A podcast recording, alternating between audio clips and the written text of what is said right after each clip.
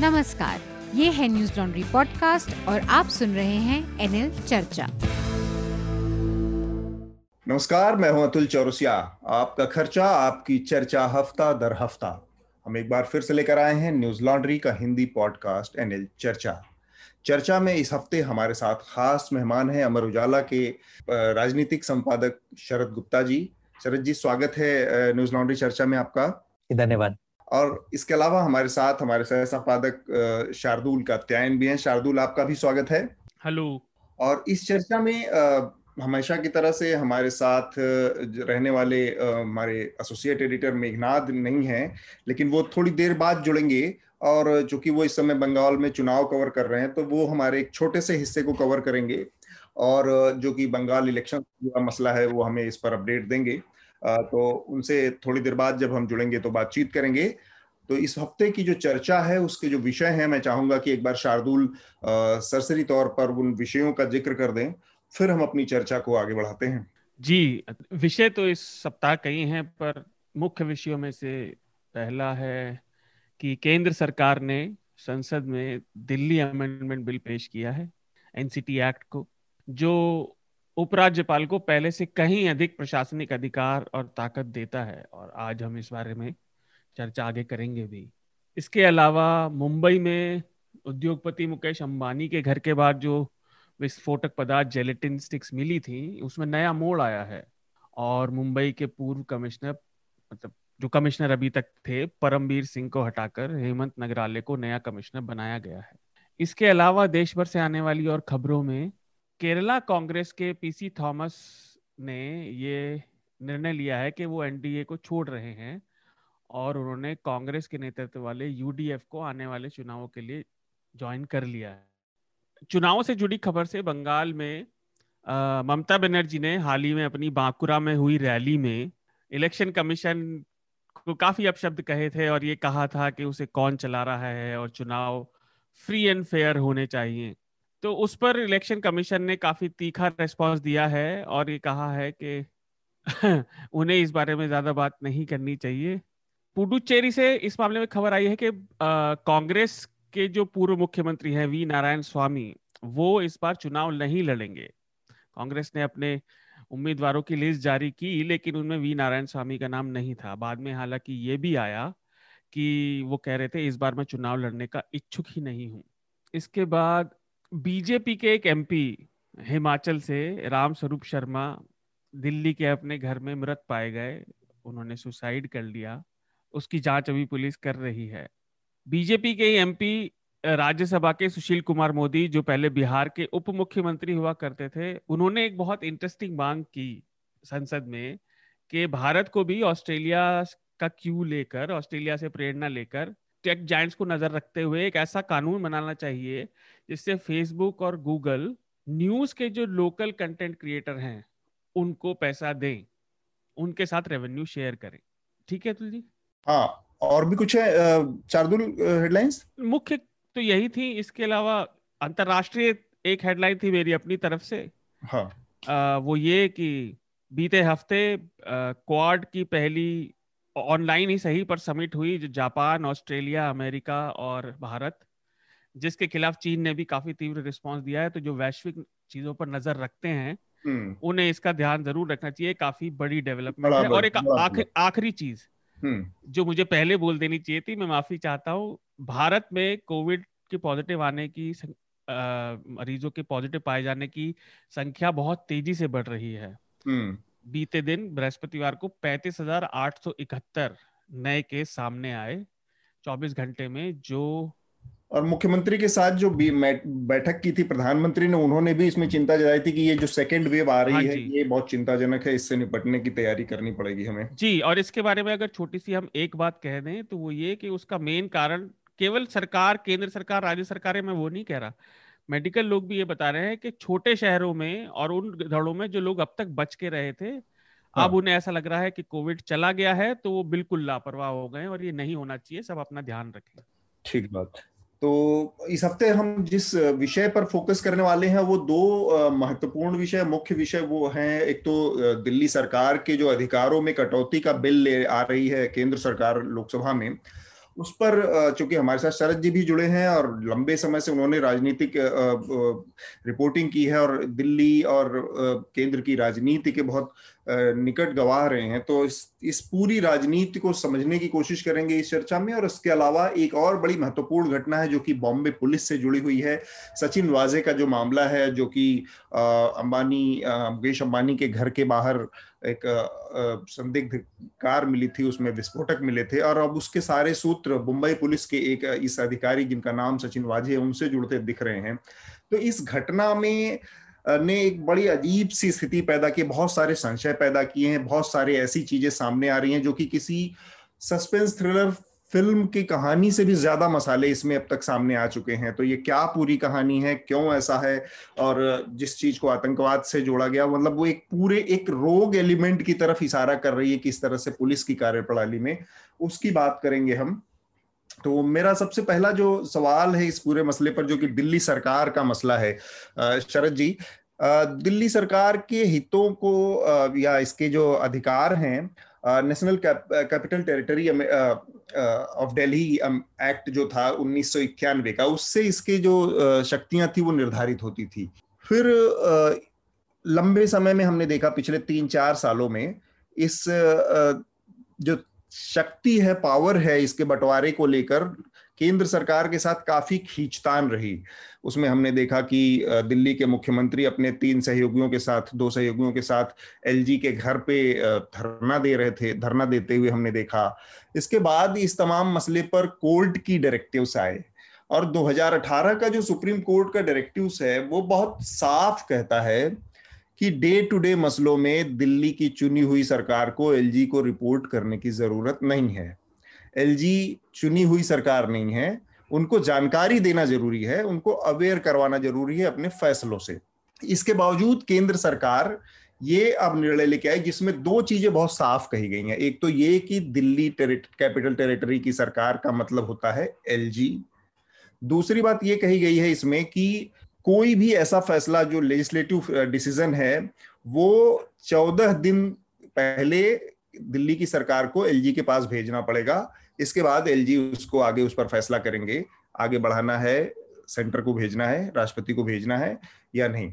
उसी की दूसरी लाइन जो और चिंताजनक है, वो ये कहती है, हालाँकि असाधारण मसले, जो विशेष मसले होंगे, उसमें ज़रूरी नहीं है कि एलजी उन चौदह दिनों का इंतज़ार करें या राष्ट्रपति के फैसले का इंतज़ार करें। एलजी खुद भी निर्णय ले सकते हैं। अब ये पूरी स्थिति मिलकर जो फेडरल स्ट्रक्चर की बात होती है, अगर विधानसभा है दिल्ली में तो फिर उस पूरे फेडरल स्ट्रक्चर को एक तरह से ध्वस्त करने वाली बात है कि चुना हुआ मुख्यमंत्री जिसकी पदवी मुख्यमंत्री की है वो एक बैठाए हुए आदमी को अपॉइंटेड आदमी को रिपोर्ट करेगा। तो इस स्थिति को आप कैसे देखते हैं? क्या ये एक हेल्दी स्वस्थ लोकतंत्र की तरफ़ बढ़ता हुआ कदम है? या फिर ये इसके दूसरे पहलू पर बात में बात करेंगे। पहले आप इसको इस पर हम बात कर लेते हैं। जी। अतुल जी पहले इसमें हमें ये समझने की ज़रूरत है कि ये दिल्ली एक पूर्ण राज्य नहीं है। जी जी। दिल्ली एक अर्ध राज्य है यहाँ असेंबली है यहाँ पे मुख्यमंत्री हैं यहाँ विधायक हैं लेकिन लेफ्टिनेंट गवर्नर इसलिए हैं और उनको इसलिए पावर ज़्यादा दी गई है क्योंकि ये देश की राजधानी है हम्म। और केंद्र सरकार ने इस बार जो जो भी कदम उठाया है उसके पीछे उसकी रीजनिंग है कि साहब पिछली बार जब ट्रंप साहब आए हुए थे और और दिल्ली में दंगे हो गए तो ऐसा कोई फॉरेन डिग्नेटरी आता है तो यहाँ पे अगर कुछ भी अनटूवर्ड इंसिडेंट होता है तो वो सब एक राज्य सरकार के जिम्मे नहीं छोड़ा जा सकता। तो इसलिए केंद्र की जवाबदेही ज़्यादा है और केंद्र के प्रतिनिधि के तौर पर उपराज्यपाल को उन्होंने बहुत ढेर सारी ताकतें दी हैं। लेकिन इसके साथ ही मैं एक चीज़ और स्पष्ट करना चाहूँगा कि ये जो आपने जिन खींचतान की बात की है, ये सारी खींचतान 2014 के बाद शुरू हुई। जी।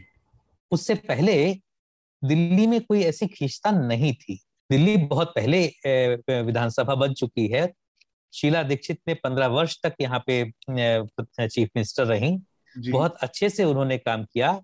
केंद्र सरकार के सहयोग से मेट्रो बनवाई। कितने ढेर सारे फ्लाईओवर बनवाए। बहुत ढेर सारा यहाँ पे विकास का कार्य शीला दीक्षित ने कराया। और कभी भी ऐसा तनाव या खींचतान की नौबत नहीं आई थी। हम्म। तो आखिर ये 2014 के बाद ऐसी नौबत क्यों आई और ये दूसरी बार टकराव की स्थिति पैदा हो रही पहली बार तो बहुत लंबे समय तक चली थी लगभग चार साल तक चली जिसके बाद सुप्रीम कोर्ट का निर्णय आया हम्म। और अब ये इस सरकार को अभी एक वर्ष मुश्किल हुआ है और फिर केंद्र सरकार ऐसा एक कानून बनाना चाहती है जिसमें कि राज्य सरकार की भूमिका लगभग रबर स्टैंप की हो जाएगी हाँ। तो आखिर 2004 के बाद ऐसा क्या हो रहा है और क्यों हो रहा है हम्म। तो उसके पीछे दो ही कारण है 2014 के बाद जी, जी। कि केंद्र में नरेंद्र मोदी सरकार आई है हम्म। बहुमत के साथ आई है जी और दूसरी बार चुन के पिछले छह साल में हम्म। राधर आठ साल में कहें तो तीसरी बार चुन के केजरीवाल सरकार आई है जी तो पहली चीज़ ये है कि केजरीवाल और नरेंद्र मोदी ये दो लोग जो हैं बहुत स्ट्रांग पर्सनालिटीज हैं हम्म। और बहुत मायनों में एक ही तरह के व्यक्तित्व हैं हम्म। महत्वाकांक्षी भी हैं जिद्दी भी हैं और और बहुत कुछ बहुत जल्दी करना चाहते हैं दूसरे को स्पेस नहीं देना चाहते तो एक वो कारण तो है ही हम्म। लेकिन जिस तरीके से ये दूसरी बार ये टकराव पैदा हो रहा है और वो इसलिए पैदा हो रहा है कि सब 2013 में बीजेपी हारी उसके बाद 2015 में बीजेपी हारी। और फिर 2020 में विधानसभा में बीजेपी फिर हारी। तो लगातार तीन बार हारी है बीजेपी। जी। तो मुझे जो लगता है ये इस तरीके का कानून बना के बीजेपी पिछले दरवाजे से सत्ता हासिल करना चाहती है दिल्ली की। जो काम वो सीधे सीधे आगे के दरवाजे से नहीं कर पा रही है जनता का बहुमत नहीं पा पा रही है हम्म। ऐसा नहीं कि जनता जनता पसंद नहीं करती है दिल्ली की। इसी दौरान 2014 में और 2019 में दो बार उन्होंने लोकसभा चुनाव में बीजेपी को बहुमत दिया है। हम्म, हम्म। इसी बीच में municipal corporation of Delhi MCD का भी चुनाव हुआ उसमें भी बीजेपी को बहुमत मिला। तो ऐसा नहीं है कि बीजेपी को समर्थन नहीं है दिल्ली का। लेकिन विधानसभा चुनाव में बीजेपी को पहली बार में तीन सीटें मिली थी और दूसरी बार में सात। हम्म। तो इस तरह से विधानसभा के लिए लोगों का मानना है केजरीवाल सही व्यक्ति हैं।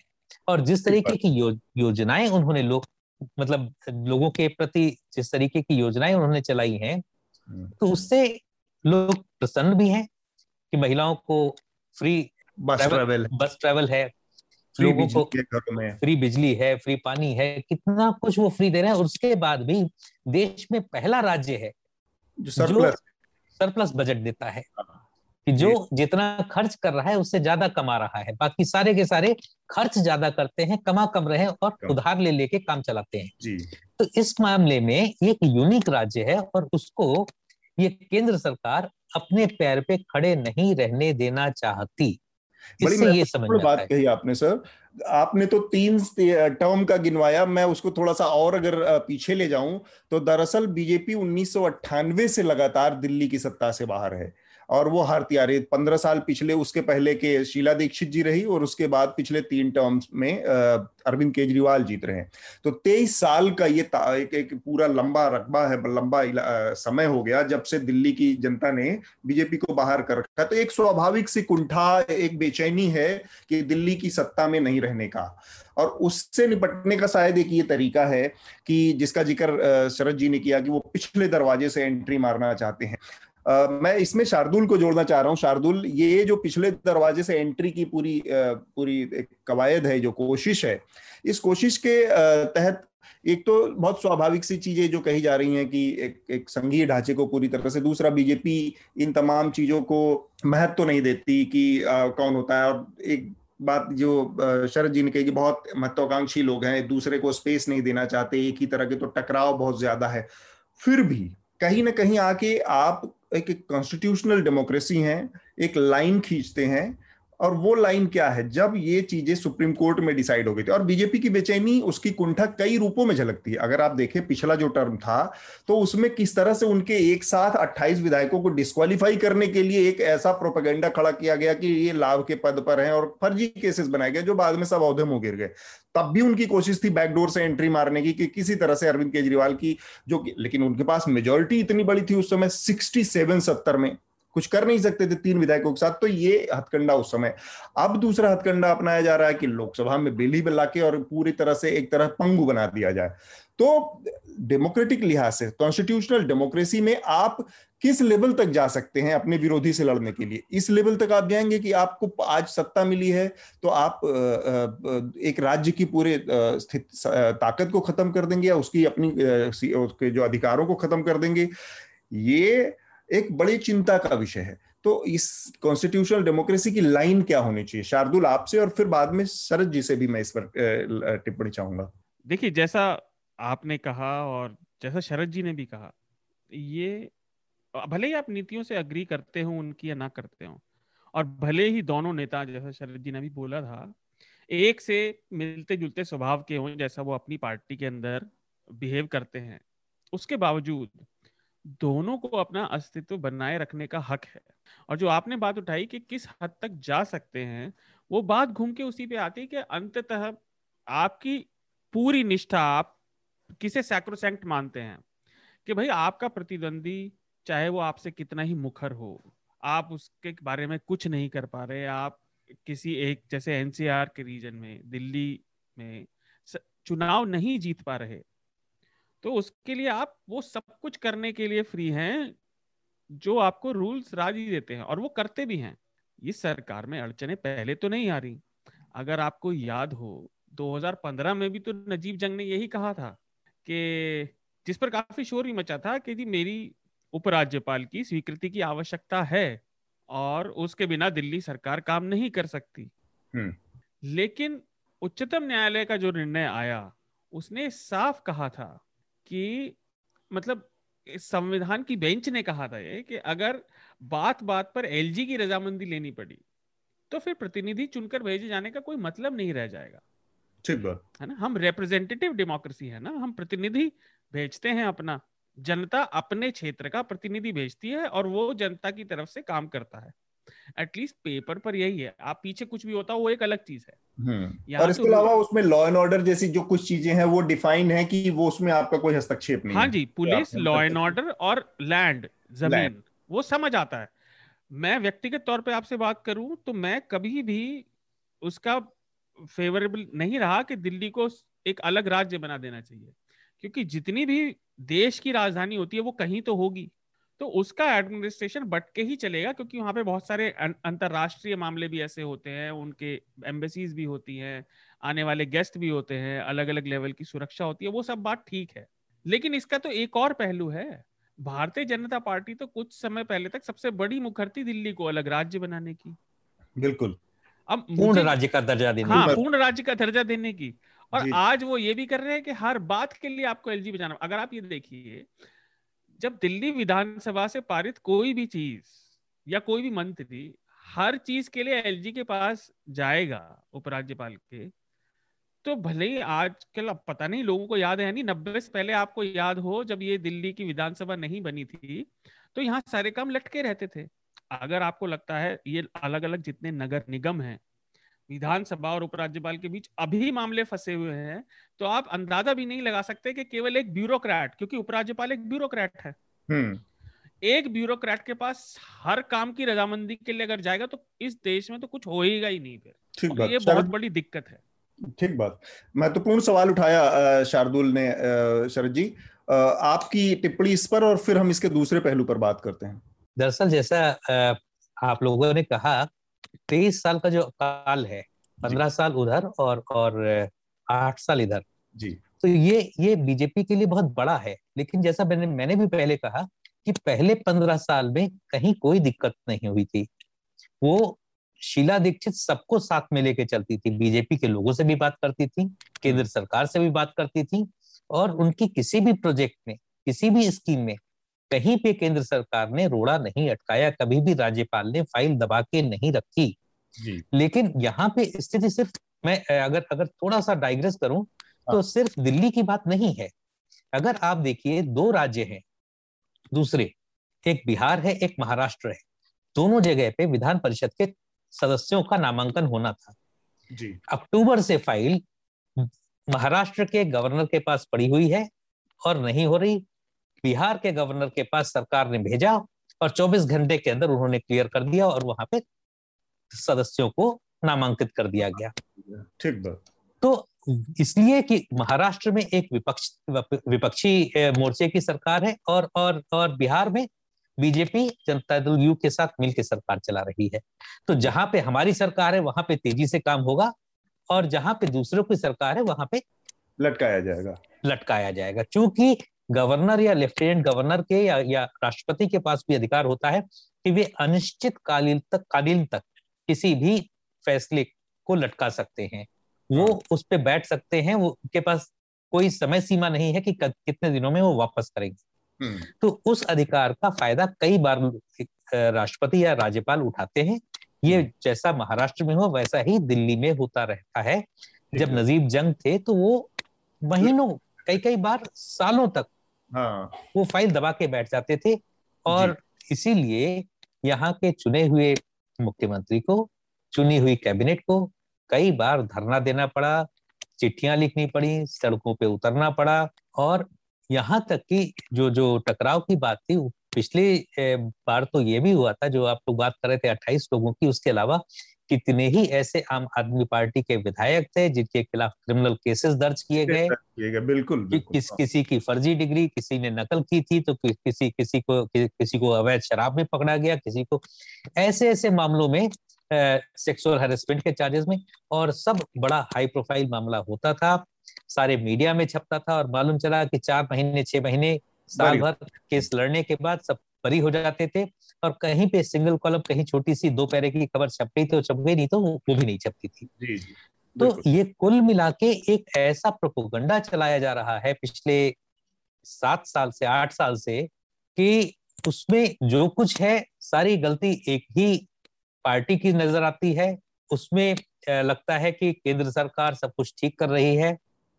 ऐसा ऐसा कम से कम हमारा मीडिया मीडिया को अगर हम देखते हैं हाँ। जी, मीडिया बताता है कि साहब ये ये केजरीवाल सब गलत कर रहे हैं और और अगर इनके पास पुलिस होती तो दंगा तो कंट्रोल ही नहीं कर पाते और और ये तो बिल्कुल बिल्कुल एकदम हाँ। दंगाइयों के साथ खड़े हो जाते हैं इनके लोग। इनके खुद विधायक दंगाइयों में शामिल थे इनके कॉरपोरेटर दंगाइयों में शामिल थे उनके खिलाफ दंगे के चार्जेस उनके ऊपर लगे हुए हैं मुकदमा फेस कर रहे हैं।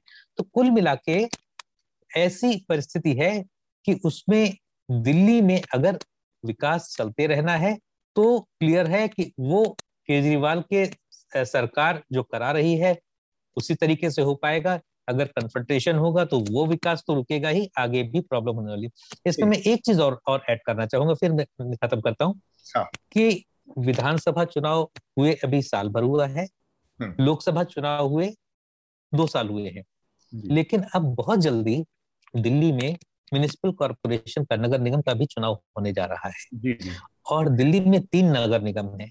दक्षिण दिल्ली नगर निगम है उत्तरी दिल्ली नगर निगम है और पूर्वी दिल्ली। तो तीन नगर निगम है तीन मेयर होते हैं यहाँ पे।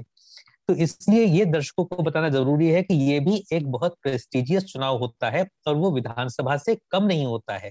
हाँ। तीनों के महापौर होते हैं तीनों के चुने हुए कॉर्पोरेटर तो उनकी अपनी सभाएँ होती हैं उनका अपना बजट होता है।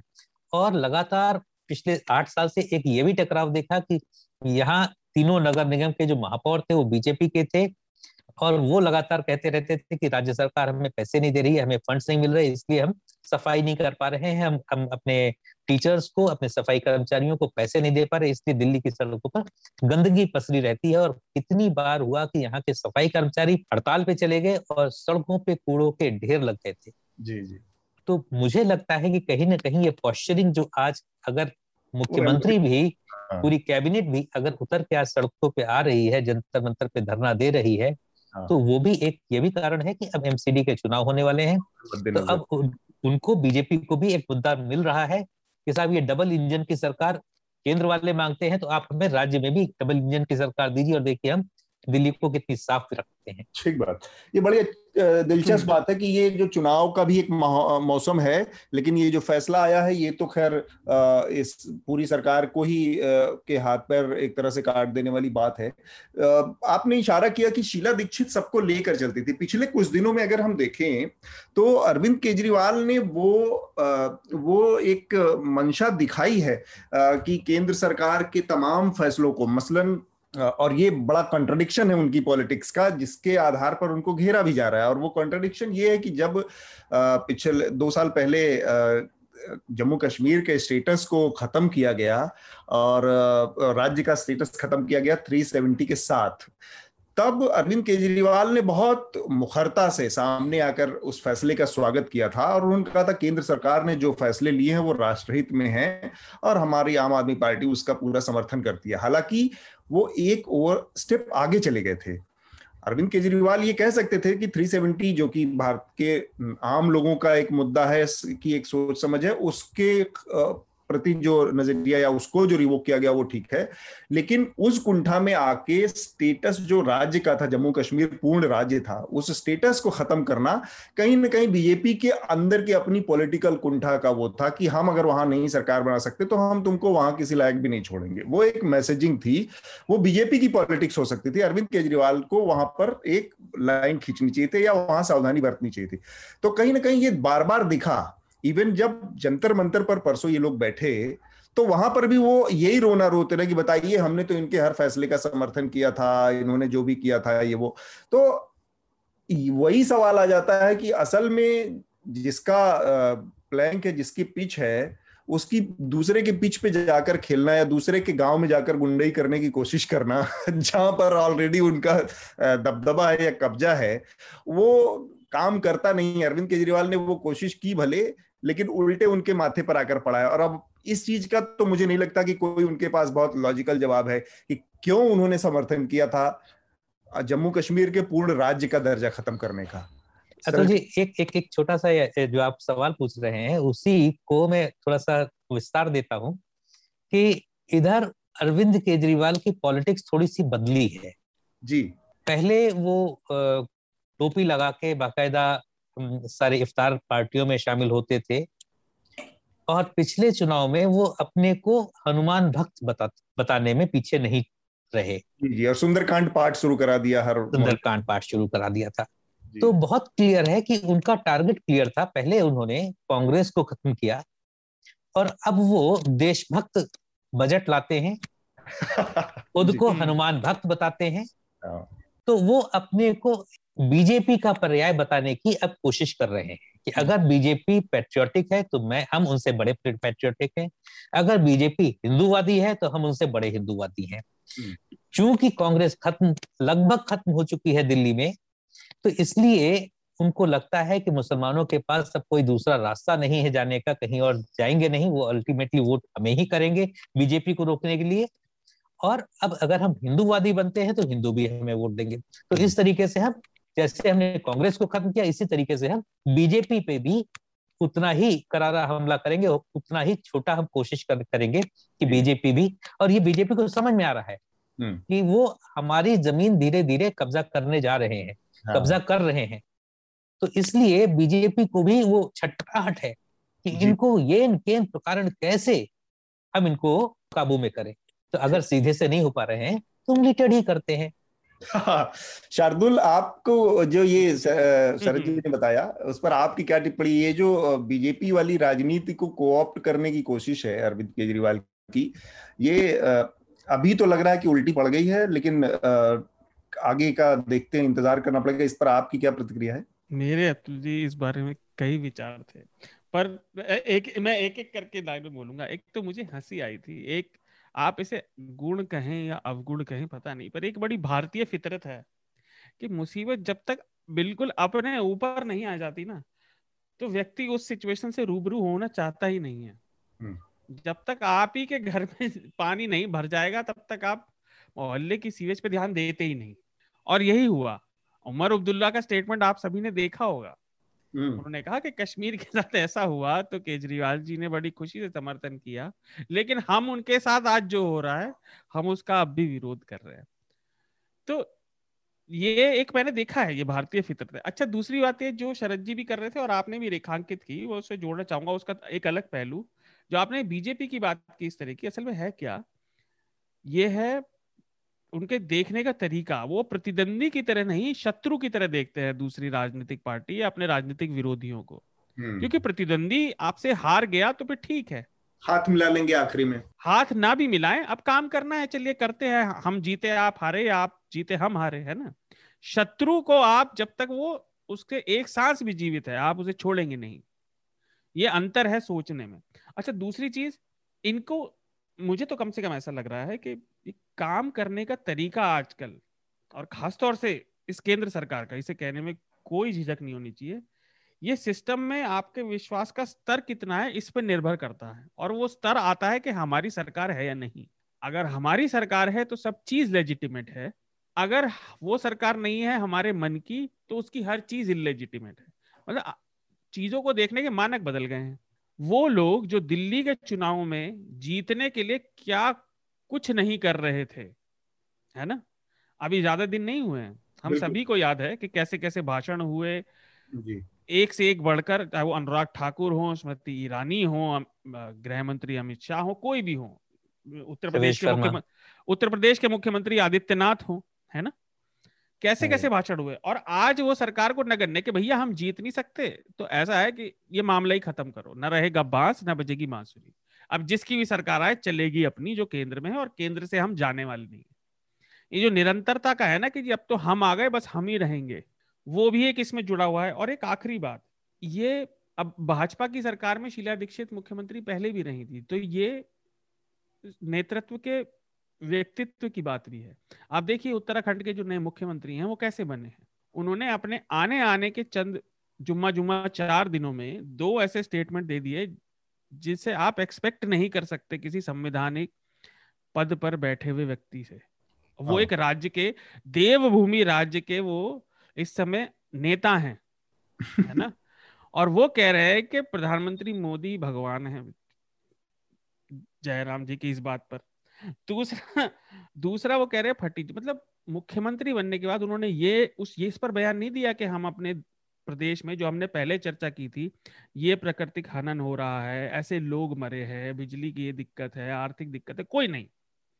वो चमचागिरी में लगे हैं क्योंकि उन्हें पता उनका प्रॉफिट वहीं से आना है। वो गवर्नेंस कैसा करेंगे ये मैटर ही नहीं करता। हम्म, अरविंद केजरीवाल की फितरत ऐसी नहीं लगती तो फिर उन्हें उनके साइज़ पे काट के रखा जा रहा है और क्या हो रहा है? हम्म। शरद जी बस आखिरी टिप्पणी। ये जिसका ज़िक्र किया शार्दुल ने, बस आखिरी में छोटी टिप्पणी, फिर हम अगले अगले विषय की तरफ़ बढ़ेंगे। शीला जी, जिस समय काम करती कम से कम अटल बिहारी वाजपेयी की सरकार थी और बाकी दस साल उनकी अपनी पार्टी की सरकार थी तो चीज़ें आसानी से चल गई। लेकिन नरेंद्र मोदी के साथ ऐसा नहीं है। नरेंद्र मोदी एक तो उनका स्वभाव ऐसा नहीं है और दूसरा अरविंद केजरीवाल भी शीला दीक्षित नहीं है तो वो तो एक चीज़ समझ में आती है हमारे कि ये नहीं हो पाए ये प्रतिभाओं के अकाल का मसला है। मतलब पार्टी भले ही बहुत ताकतवर हो गई है बहुत पहुँच गई है लेकिन प्रतिभाएँ नहीं है कि मतलब ऐसे ऐसे जो वैचारिक रूप से अपना दिवालियापन एक मिनट में ज़ाहिर कर देते हैं कि फटी पैंट देखी मैंने और आ, मुझे लगा कि ये क्या संस्कार होंगे। तो इस तरह के बयान दे, दे रहा है आपका एक मुख्यमंत्री और इनके सीरीज़ है ऐसे जो मुख्यमंत्री बने बड़े बड़े पैदों बैठे। एक आदमी को उन्होंने बैठा रखा है एफटीआईआई का चेयरमैन बना के गजेंद्र चौहान। उसके हर दिन के बयान आप देख रहे हैं ऐसे लफंगो टाइप बयान है। मैं मतलब ये कहने में मुझे अजीब लग रहा है लेकिन सड़क छाप लफंगों के बयान भी उस तरह के होते हैं जैसा वो बयान देते हैं। ये प्रतिभाओं के अकाल का मसला है पार्टी का आकार बड़ा हो गया शरीर लेकिन दिमाग छोटा हो गया है। अटल बिहारी वाजपेयी और आडवाणी के दौर से आज। देखिए जहाँ भी एक ऐसी पार्टी होगी जिसका पूरा अस्तित्व एक व्यक्ति पर आधारित होगा तो वहाँ पे बाकी सारे साइकोफेंट्स बनेंगे ही बनेंगे। क्योंकि उन सबको मालूम है कि हमारी जीत इस व्यक्ति पर निर्भर है। तो उस व्यक्ति को खुश करने के लिए वो कुछ भी कर सकते हैं। तभी इसीलिए इंदिरा इज़ इंडिया होता है। इसीलिए चाहे वो मुलायम सिंह हो, चाहे मायावती हो, चाहे चाहे जितनी ऐसी पार्टियाँ हैं जिसमें या ममता बनर्जी हैं कि उनकी पार्टी में अपना ज़मीन से जुड़ा हुआ आपको नेता ढूंढे से मिलेगा। और अगर जो अपनी जड़ें जमाने की कोशिश करते हैं तो वो इंदिरा गांधी भी करती थी और वही ममता बनर्जी और नरेंद्र मोदी भी करते हैं कि थोड़े थोड़े दिनों में वो जड़ें उखाड़ के देखते हैं कि भाई जड़ें जम तो नहीं गई हैं। फिर उसके बाद दोबारा लगा देते हैं कि भाई जड़ें जमनी नहीं चाहिए। तो जी जी। तो ये जितने भी नेता हैं, सब क्योंकि उसमें सभी को मालूम है कोई भी एमएलए अपने बल पर नहीं जीत सकता। जब तक ममता बनर्जी हैं, तब तक तृणमूल कांग्रेस है। जब तक नवीन पटनायक हैं, तब तक बीजू जनता दल है। तो इसी, यही हालत आज भारतीय जनता पार्टी की हो गई है। भारतीय जनता पार्टी का पूरा अस्तित्व नरेंद्र मोदी के चारों ओर घूमता है। चाहे वो विधानसभा का चुनाव हो, चाहे म्यूनिसिपल चुनाव हो, हर जगह आपको कोई व्यक्ति की फ़ोटो नहीं मिलती है। एक म्यूनिसिपल के वार्ड में, एक नगर निगम के वार्ड में चुनाव नरेंद्र मोदी की फ़ोटो लगा के लड़ा जाए तो आप सोच सकते हैं कि पार्टी की क्या स्थिति हो रही है। तो जब लोगों का अपनी स्थिति नहीं रह गई, अपनी, अपना कोई अस्तित्व ही नहीं रह गया, अस्तित्वहीन लोगों से आप क्या क्या उम्मीद कर सकते हैं कि वो लोगों के लिए क्या करेंगे? तो उनका सारा ध्यान लोगों, जनता की समस्याएँ हल करने से कहीं अधिक अपना राजनीतिक अस्तित्व बचाने पर तो लगा रहेगा। एक छोटा सा इसी पर आपसे टिप्पणी मीडिया और अपनी जो जमात है हमारी जो पत्रकारों की उस पर भी ले लेते हैं।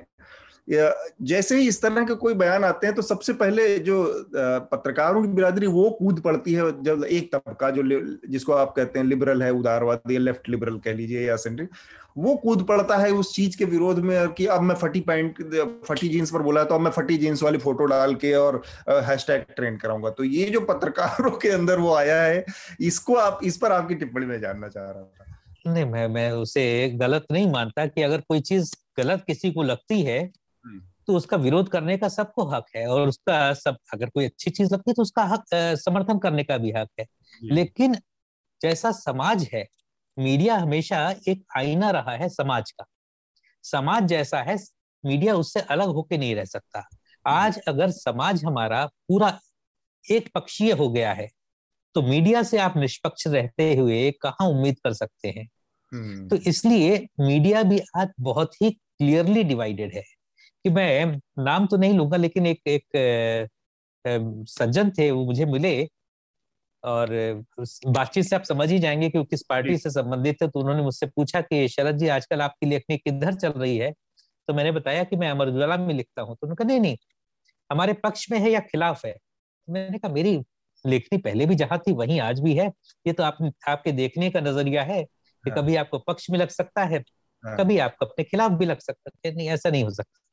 या तो हमारे आप पक्ष में है और अगर आप हमारे पक्ष में नहीं लिख रहे तो इसका मतलब आप हमारे खिलाफ लिखेंगे। ये तो जारजोबलू बुश हो गए।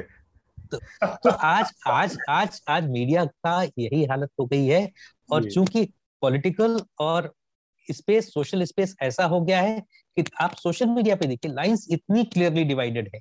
हम्म। आप सोशल मीडिया क्यों अपने आसपास देखिए अपने परिवार में देखिए। बिल्कुल। परि, परिवारों में लाइन लाइन खिंच गई है। हम्म। कि तो, आपके परिवार में आधे लोग एक एक पक्ष के होंगे और आधे लोग उसके खिलाफ होंगे। हाँ, बीच में बीच का रास्ता अपनाने वाले लोगों के लिए कोई जगह ही नहीं रह गई है। नहीं बची है। बिल्कुल ठीक बात है। आ, मैं तो, एक छोटी सी बात जोड़ू उससे हाँ, पहले अतुल जी आप अपनी आखिरी टिप्पणी दें। बताइए दो, दो चीज़।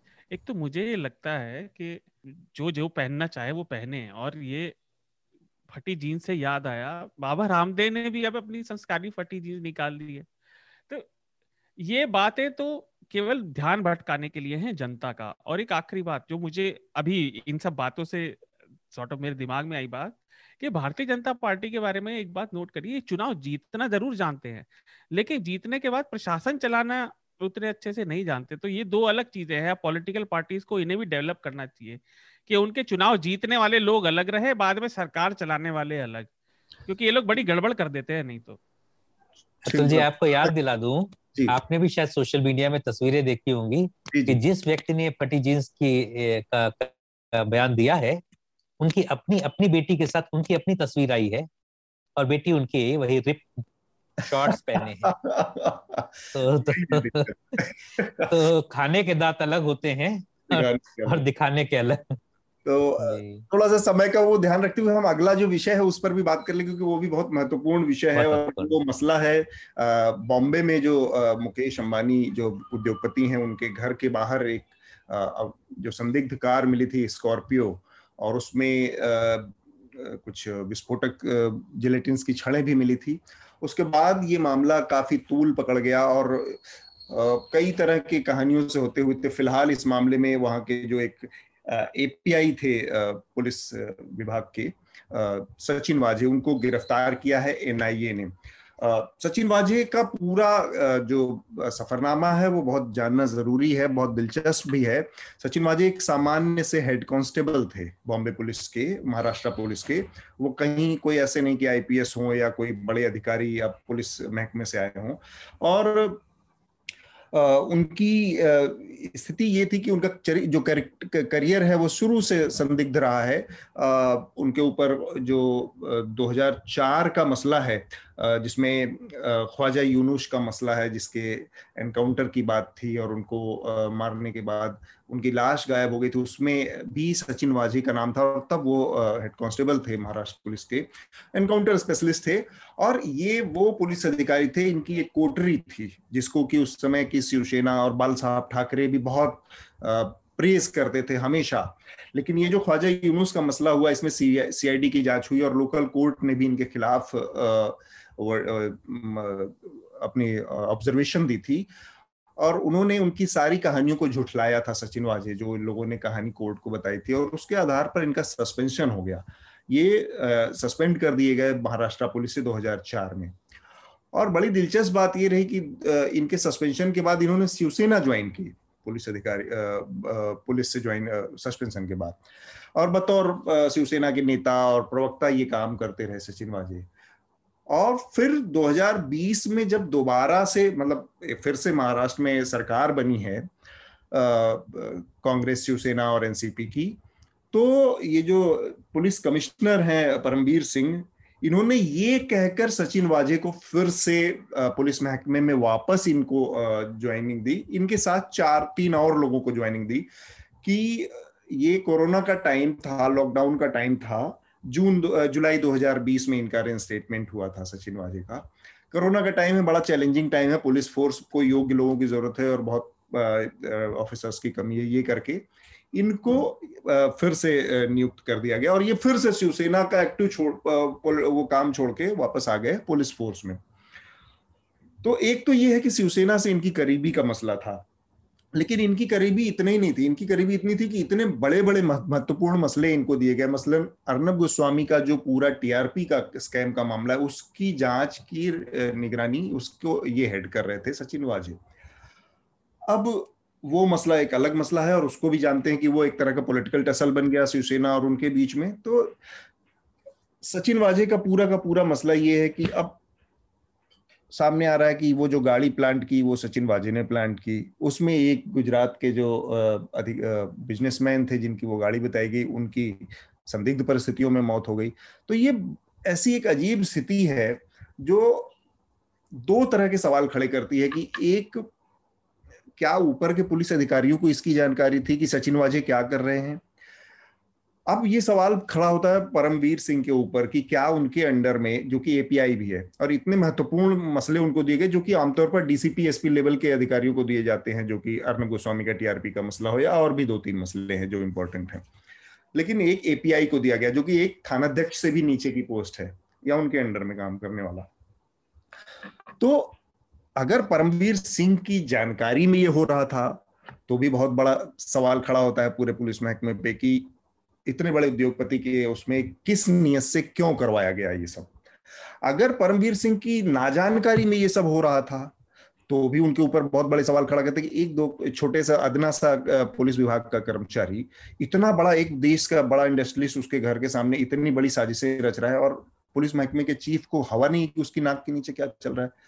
तो इस पूरी स्थिति पर शरद जी और शार्दुल, पहले शरद जी से आपका आपका मैं आकलन जानना चाह रहा हूँ कि आप कैसे देखते हैं इस मसले को?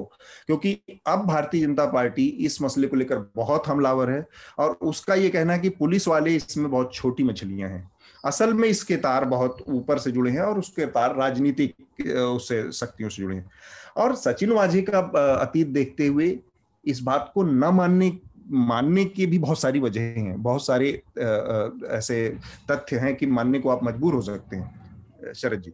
देखिए आपके जो आप इस पर टिप्पणी चाहते हैं तो मैं टिप्पणी के बजाय पहले क्योंकि मुझे भी बहुत ढेर सारी चीज़ें नहीं पता तो मैं सवाल ही उठाऊँगा कि सबसे पहली चीज़ जो मुझे अभी तक जब से ये प्रकरण शुरू हुआ है नहीं समझ में आ रहा कि आखिर जिलेटिन की छड़े एक स्कॉर्पियो में एंटीलिया के सामने रखने का प्रयोजन क्या था? जी। अभी अभी तक पुलिस या एनआई एनआईए जो भी जाँच कर रही है ये नहीं एक्सप्लेन कर पा रही कि साहब एक एक बिल्डिंग के सामने अगर कहीं पे उनको विस्फोट करना था तो विस्फोट करते लेकिन उसमें कहीं भी ट्रिगर नहीं था। उन छड़ों के साथ डिटोनेटर नहीं था कि उनमें कहीं विस्फोट हो सकता। हाँ। सिर्फ़ जिलेटिन की छड़े रखने से क्या प्रयोजन था किसी का?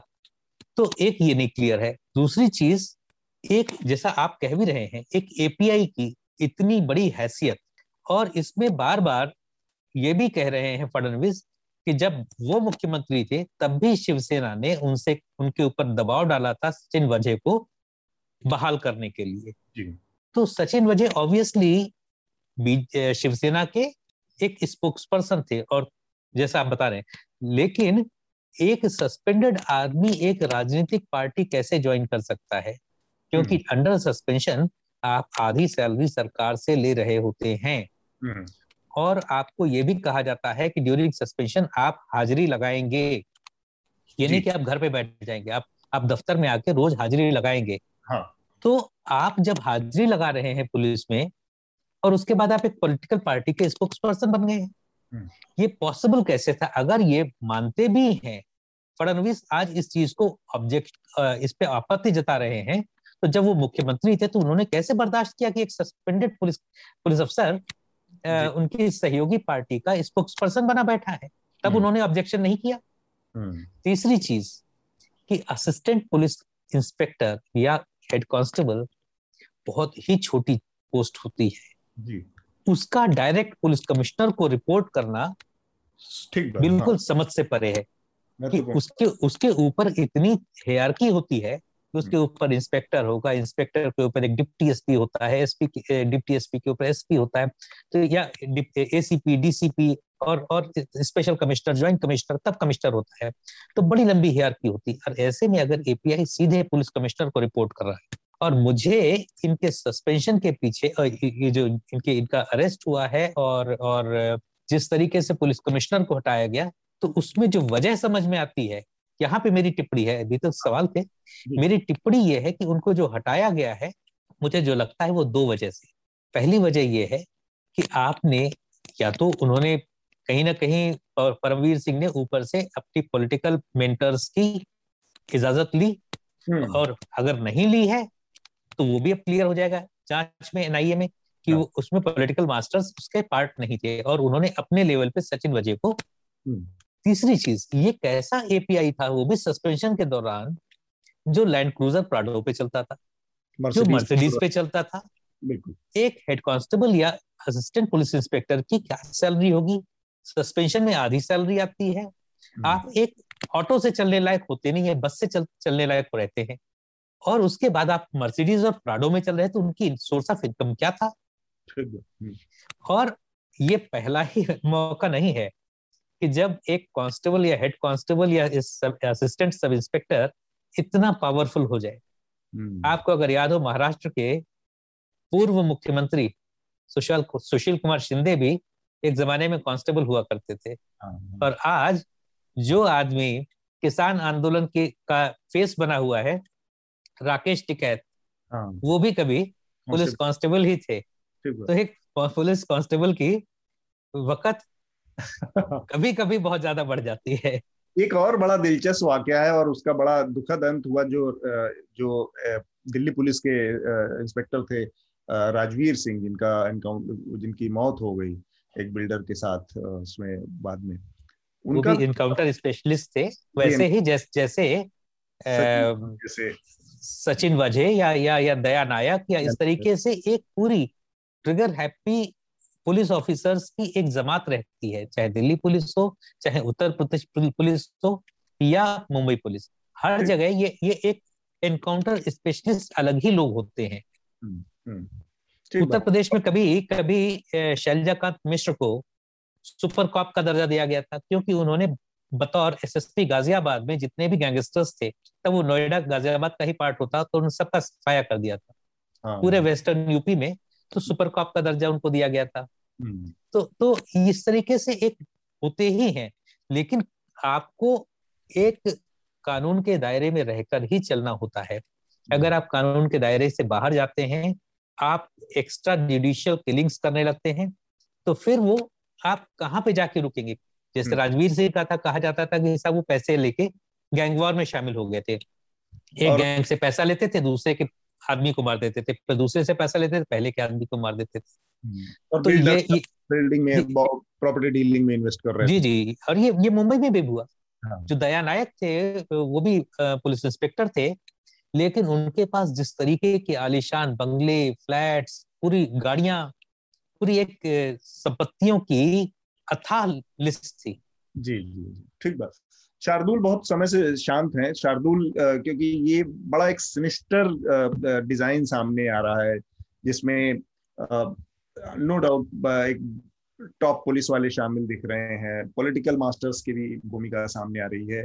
ये मोटिव के लेवल पे चीज़ें नहीं समझ में आ रही लेकिन एनआईए की तरफ़ से या जो जो बयान लीक हुए उसमें ये सिर्फ़ कहा जा रहा है कि सचिन वाजे ये चाह रहे थे कि अभी हाल ही में उनका उनकी बहाली हुई थी और वो चाह रहे थे कि कोई एक ऐसा बड़ा काम रच दिया जाए जिससे कि लाइमलाइट में आ जाए और सबकी नज़रों में आ जाए और पॉपुलर हो जाए। हम्म। इसलिए उन्होंने ये सब खेल किए। ये भरोसे के लायक कहानी है शार्दुल और शरद जी से भी पूछा जाएगा इसके बाद पहले शार्दुल। नहीं है नहीं है। पर मैं जवाब देने से पहले मैं श्रोताओं को बता देना चाहता हूँ। अतुल जी जो कहना चाह रहे थे नहीं कह पाए वो ये कि ये मेरे लिए बहुत रुचि का मामला है। अगर हाँ। हिंदुस्तान में पुलिस ईमानदार होती तो मैं बिल्कुल वही काम कर रहा था। मुझे अपराधियों को पकड़ना और गुत्थी सुलझाने से बेहतर कुछ नहीं लगता। खैर तो एक और बात यह कि शायद पहली बार भाजपा के पास अपने को डिफेंड करने के लिए नहीं है तो उनके प्रवक्ता खुश होंगे। हम्म। पर इस मामले को जरा पीछे हटके देखें। जो आपने थ्योरी बताई ना वो विश्वास के लायक नहीं है। मैं बताता हूँ क्यों। काफ़ी सारे पॉइंट शरद जी ने किए कि इतना करप्ट व्यक्ति मर्सिडीज में चल रहा था ये सब। ये कैसे था? क्या ये सब भी अंधूरा था? जो उन्होंने बात कही कि वो पॉलिटिकल पार्टी का मेंबर था तो मैं बता दूँ पुलिस कंडक्ट रूल्स कहते हैं कि आप सस्पेंशन में भी अपने नाम से व्यापार और पॉलिटिकल पार्टी का हिस्सा नहीं हो सकते। हम्म। और इन्होंने जो इस्तीफा दिया था वो खारिज कर दिया गया था वो मंजूर नहीं हुआ था। तो यानी ये निलंबन के ग्राउंड भी थे इनके है ना? हम्म। कि पॉलिटिकल पार्टी के कार्ड कैरिंग शिवसेना के मेंबर थे। अच्छा जो बातें पूर्व मुख्यमंत्री बता रहे हैं है ना? भाजपा हम्म। के। वो आज उसकी ऑब्जेक्शन ला रहे हैं जैसा शरद जी ने कहा तब नहीं लाए। ये हाँ। सारे मामले को अगर आप पीछे हट के देखें तो मैं अपने पुराने राग पे आ जाऊँगा। ये क्लासिक केस है कि पुलिस रिफॉर्म राज्यों में बिना किसी देर के लागू होने चाहिए। हम्म। ये पुलिस रिफॉर्म के लिए केस है। अगर आप इसको केवल अंबानी की बात से ना देखें या राजनीतिक जो इनकी गुत्थी चल रही है। ठीक क्योंकि आप देखिए ये व्यक्ति केवल रीइंस्टेट नहीं हुआ। ये रीइंस्टेट होकर रीअसाइन हुआ सीआईडी को फिर पुलिस की और फिर उस सीधे कमिश्नर से निगोशिएट कर रहे हैं या रिपोर्ट कर जी जी मैं वही बता रहा हूँ। फिर उस सीआईडी में जो मेन चीज़ होती है सीआईयू इंटेलिजेंस यूनिट जो होती है सीआईडी की ये उसके मेंबर थे हाँ। है ना? अच्छा अब इन सारी चीज़ों के बावजूद क्या सब सो रहे थे? इसका जवाब इस सवाल को और बढ़ा देते हैं। हम्म। केवल शिवसेना ही नहीं एनसीपी के गृह मंत्री है ना? जो सुबह मुँह अंधेरे की सरकार के उप मुख्यमंत्री भी थे थोड़ी देर को है ना? क्या वो अप, क्या वो अपनी डेली इंटेलिजेंस रिपोर्ट नहीं ले रहे थे? हम्म। जो उन्हें पुलिस कमिश्नर या जो भी व्यक्ति होते हैं वो उन्हें दी जाती हैं। हाँ। उन्हें ज़रूरी है गृह मंत्री का काम यही है है ना? जो सरकार का गवर्नेंस है क्या वो वो भी नहीं कर रहे थे? उन्हें ये चीज़ें नहीं मालूम थी। हम्म। जो ये आर्ग्यूमेंट है कि सचिन वाजे ने ये प्लान बनाया लाइमलाइट में आने के लिए? कि भैया lone wolf lone wolf theory इसमें इतने ऑर्गेनाइज उसमें लागू नहीं होती। अगर लोन वुल्फ थ्योरी थी तो शिवसेना और एनसीपी वाजे को इतनी तेज़ी से क्यों डिफेंड कर रहे थे? जो हमें हम अभी बात कर रहे हैं परसेप्शन की। आप परसेप्शन से हटके देखिए ना जो रोज का गवर्नेंस होता है पुलिस का जो हर काम में होता है हमारे पत्रकारिता में भी है जो रोज की अपडेट है जो ऊपर तक जाती है कि क्या चल रहा है। आप बताइए क्या अर्नब के केस में? है? क्या इस केस में अपडेट नहीं ली जा रही थी दो हफ़्ते से जब से चल रहा है डेली ऊपर तक? क्या मुकेश अंबानी जी से संबंध बनाने के लिए जो ये लोग कह रहे हैं कि शिवसेना ने किया क्या उनसे अंबानी जी से संबंध नहीं होंगे उनके? एनसीपी के भी होंगे? शरद पवार जी मुख्यमंत्री रह चुके हैं।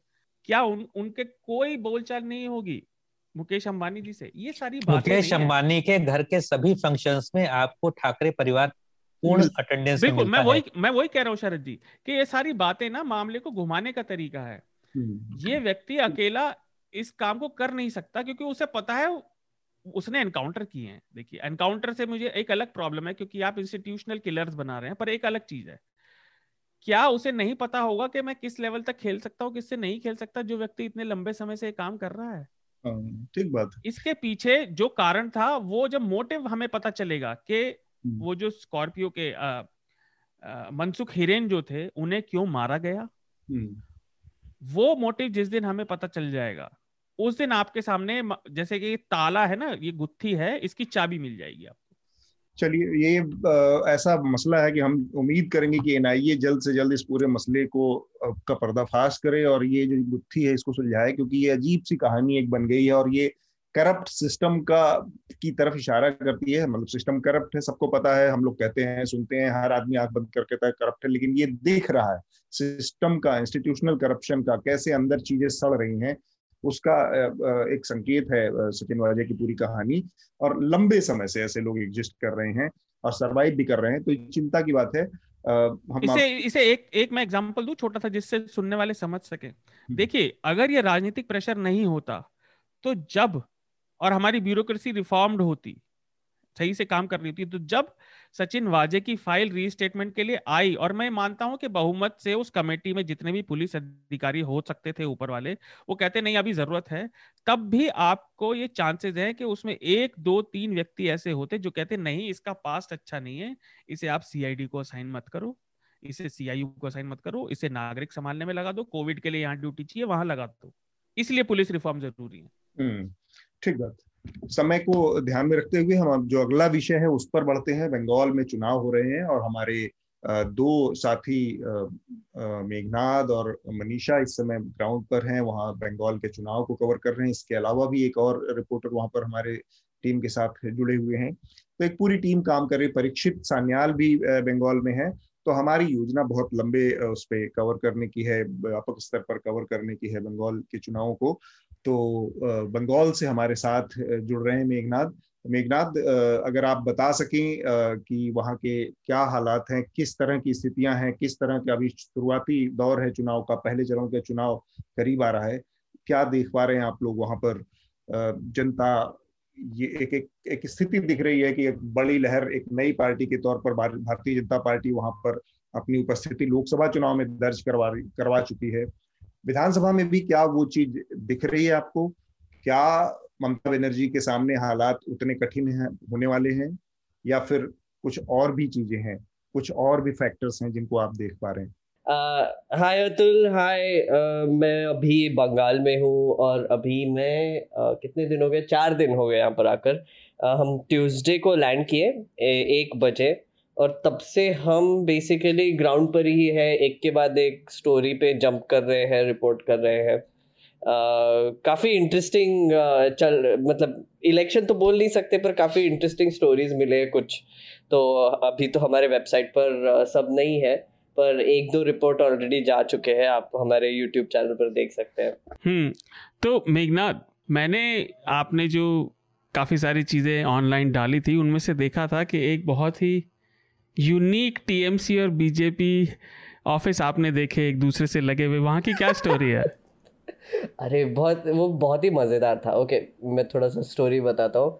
एक्चुअली मैं और परीक्षित निकले थे क्योंकि uh, हम जब लैंड किए ट्यूसडे को uh, एक बजे तो उसके बाद हम गए थे बेसिकली uh, हम कुछ ऑफ़िस में जा रहे थे पॉलिटिकल पार्टीज़ के कि आपके रैलीज कब हो रहे हैं हमको कवर करना है उसकी इंफॉर्मेशन निकालने के लिए। तो वहाँ पे एक बहुत ही रैंडम आदमी ने बोला कि हेस्टिंग्स बीजेपी ऑफ़िस में बवाल हो रहा है। तो हेस्टिंग्स बीजेपी जो कि कोलकाता में एक उनका हेडक्वार्टर्स है वहाँ पर बहुत सारा प्रोटेस्ट चालू था। तो हमने पूछा क्या प्रोटेस्ट चालू है? लेकिन बीजेपी बीजेपी के वर्कर्स ही प्रोटेस्ट कर रहे हैं। तो हम्म। हमको लगा इंटरेस्टिंग तो चलो भागे हम वहाँ पे। वहाँ पे हम भागे वहाँ पे लोगों से बात किया तो पता चला कि वो जो लोग थे वो हावड़ा से थे। और वो बहुत गुस्से में थे क्योंकि कुछ ऐसे कैंडिडेट्स को टिकट दिए गए थे बीजेपी के जो उनको पसंद नहीं थे। हम्म। तो हम बात कर रहे थे एक्सेट्रा तो एक बहुत ही रैंडम घटना हुई कि एक आदमी ने वहाँ से एक बहुत बड़ा पत्थर उठाया और फेंका बिल्डिंग की तरफ़ क्योंकि एक बीजेपी के लीडर बाहर आ रहे थे और वो पत्थर जा लगाए पुलिस को। तो पुलिस कर्मियों ने बहुत मारामारी करके उनको भगा दिया। पर मतलब इतना इतना क्रेजी हुआ तो फिर हमको लगा कि इसको थोड़ा सा और फॉलो अप करना चाहिए हम्म। तो हमने कुछ लोगों से बात किया था तो हमको तीन नाम मिले थे उसमें से तीन कॉन्स्टिट्यूएंसी के तो हमने सोचा कि नेक्स्ट डे जाके हम वो कॉन्स्टिट्यूएंसीज में जाते हैं वहाँ पे बीजेपी वर्कर्स के पास जाते हैं और उनसे बात करते हैं क्योंकि एक तो एक और थियोरी चल रही थी कॉन्स्पिरेसी थियोरी कि ये सब टीएमसी के वर्कर्स है ये आके अच्छा। बस बवाल कर रहे हैं क्योंकि बीजेपी का नाक कटवाना है टाइप्स हम्म हम्म। तो हमको वो भी एक चेक करना था कि वो एक्चुअली बीजेपी के वर्कर्स थे भी या नहीं। हम्म। तो अ, हम हम पहले गए पांचला में और उसके बाद हम काफ़ी घूम घूम कर पहुँचे डोमजूर के एक ऑफ़िस में। अ, तो वो तो हमने वीडियो बनाया हुआ है पर आई थिंक आप जो घटना घटना की स्पेसिफिकली मेंशन कर रहे हो अ, तो वो डोमजूर में एक्चुअली हम काफ़ी घूमे मैं और परीक्षित। क्योंकि डोमजोर टाउन में तो हमको बीजेपी ऑफ़िस नहीं मिला। और इस हद तक हो गया था कि हम रैंडम घरों में जहाँ पे बीजेपी के फ्लैग्स लगे हुए हैं, वहाँ पे खटखटा के पूछ रहे थे कि भैया आपका ऑफ़िस यहाँ पे है क्या? तो क्योंकि मिल ही नहीं रहा था। ये संजीव बैनर्जी उनका कैंडिडेट है और उनका कोई नामो निशान नहीं है। कुछ ऑफ़िस नहीं मिल रहा है। इतना टाउन में मार्केट में किसको पता नहीं है मेन मार्केट में। हम्म। तो घूम घुमाकर हमको दो तीन जगह में भेजे फिर बोले कि गलत ऑफ़िस है। एक बिरयानी वाला चला रहा था एक दुकान। वो बोला कि हाँ मैं चलाता हूँ बीजेपी का ऑफ़िस पर अभी बंद है। तो वहाँ पे हम बिरयानी खा लिए कुछ नहीं तो। फिर बाद में फिर बाद में हम फिर घूम घूम के पहुँचे। एक सलाब ब्रिज करके है उसके नीचे वो बोले कि यहाँ पे कैंडिडेट बैठते हैं। तो हम गए अच्छा। और फिर वहाँ पे देखा तो एक बहुत बड़ा टीएमसी ऑफ़िस था। तो हमने पूछा कि ये तो टीएमसी का ऑफ़िस है लोगों से पूछा बोले वो उसी की तरफ़ पॉइंट करते थे कि संजीव बैनर्जी कहाँ बैठते तो वो टीएमसी के ऑफ़िस में बैठते। तो हमने बोला नहीं नहीं अब उन्होंने पार्टी चेंज कर दी है बीजेपी में गए। तो लोग बोलते थे हाँ ओ अच्छा ओके ओके फिर नहीं पता हमको। तो तो तो फिर हम जिस दरवाजे खटखराते रहे थे आसपास कि कहाँ बैठते। तो हम्म। एक औरत ने हमको बताया पासर बाय औरत ने कि एक टाटा स्काई लगा हुआ है वो टीएमसी ऑफ़िस के ऑपोजिट एक बिल्डिंग में हम्म। नया वाला। उधर ही बीजेपी का ऑफ़िस है। और हम वहाँ गए तो बेसिकली कंपाउंड पे बस टीएमसी के फ्लैग्स लगे हुए थे। तो हम बड़े कंफ्यूज हो गए कि हम अंदर जाए नहीं जाए।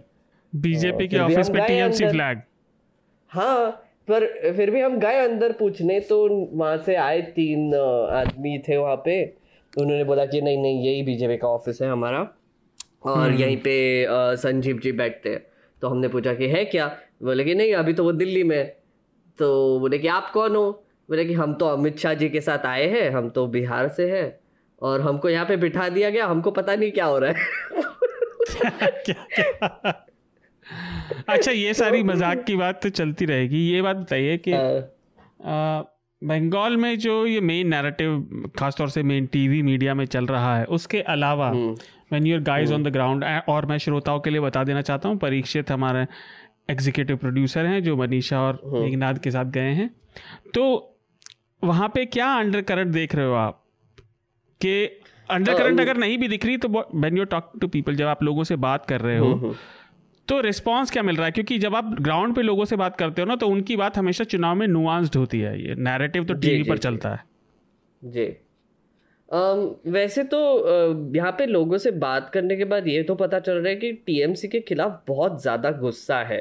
हम्म, और गुस्सा इस बात का नहीं है कि वो टीएमसी के लोग या फिर ममता बनर्जी के लोग हैं एक्सेट्रा बट लोकल जो टीएमसी के लोग हैं ना उनके खिलाफ बहुत गुस्सा है क्योंकि यहाँ पर कट मनी और एक्सटॉर्शन का बहुत बड़ा प्रॉब्लम है।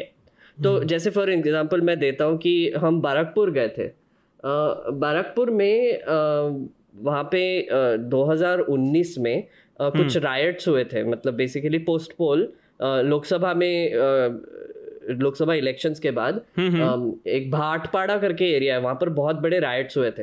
हम्म। तो मीडिया में कवर किया गया था कि वो तीन हफ़्ते के लिए वो राइट्स चले थे पर हमको वहाँ पे जाके पता चला कि पाँच से छह महीने तक इंसिडेंट्स हो रहे थे। और इंसिडेंट्स मतलब बहुत ही भयानक इंसिडेंट्स मतलब बंदूक से एक पानीपुरी वाले को गोली मार दी फिर एक कुछ दुकान जला दिए और कुछ वो बता रहे थे हमको कि कुछ नब्बे से सौ के आसपास दुकान जला दिए पूरे। हम्म, दो तीन बार जलाए एक बार ही नहीं। अ, मतलब उन्होंने फिर से रिबिल्ड किया उसको फिर से जला दिया। अच्छा मतलब तो मतलब मतलब ये बहुत ही हाँ।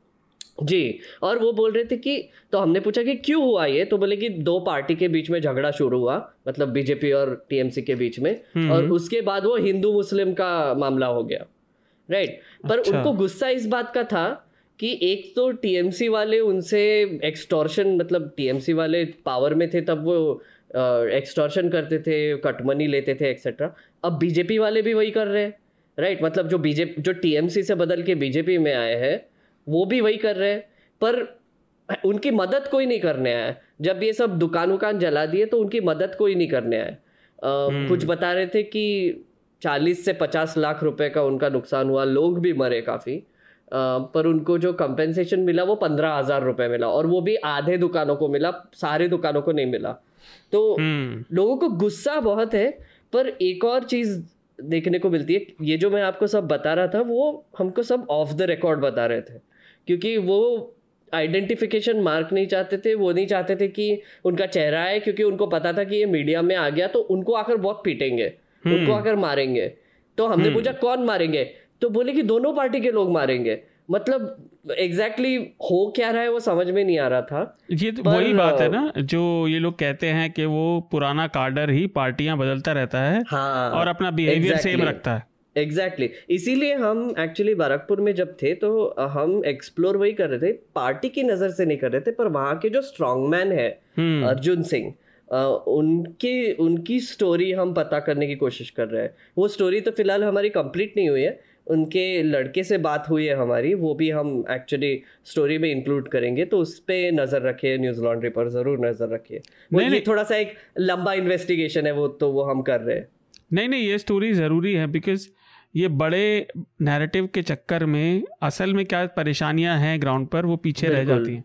और जैसे आपने बात बताई कि राष्ट्रीय मीडिया में मेन मीडिया में तीन हफ़्ते और कुछ समय इस तरह का था बीस पच्चीस दिन का हम्म। यानी लेकिन असल में वो रायट जैसी सिचुएशन और लोगों का एक्सप्लॉयटेशन पाँच छः महीने चला।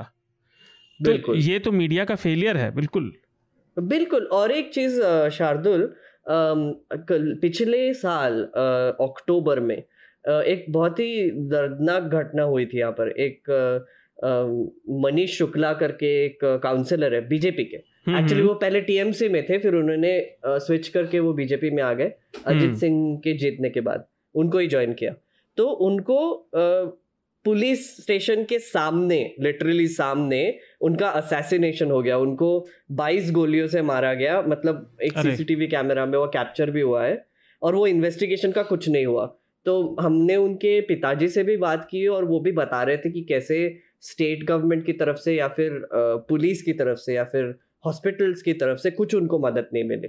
और मतलब इन्वेस्टिगेशन तो कहीं जा ही नहीं रहा है कुछ लोगों को अरेस्ट किया है, जिनका वो कह रहे हैं कि टीएमसी के साथ कनेक्शन है। पर मतलब यहाँ पे लॉ एंड ऑर्डर सिचुएशन अगर देखी जाए तो बहुत ही घटिया है। मतलब बारकपुर में तो मैं बोल सकता हूँ, क्योंकि वहाँ पे ऐसे ऐसे इंसिडेंट uh, सुनने को मिले तो काप गया मैं बेसिकली हाँ। uh, और और छोटे छोटे लोगों के मतलब ऐसे नहीं कि बस पॉलिटिकल लीडर्स पर अटैक हो रहे उन पर तो हो ही रहे पर छोटे छोटे लोगों के मतलब हाथ काट दिए गोलियाँ झाड़ दी हम्म। पानी पूरी बेचने के लिए खड़ा था उसको गोली मार दी तो मतलब कुछ भी चालू मतलब gangs of Wasseypur next level है यहाँ पर। हाँ नहीं वो बंगाल में इनफैक्ट मैंने अभी हाल ही में इंटरव्यू किया वो जल्दी पब्लिश होगा। बंग, हम्म। बंगाल और उड़ीसा से काफ़ी लंबे समय तक पत्रकारिता करते रहे। संबित पाल उन्होंने किताब लिखी है।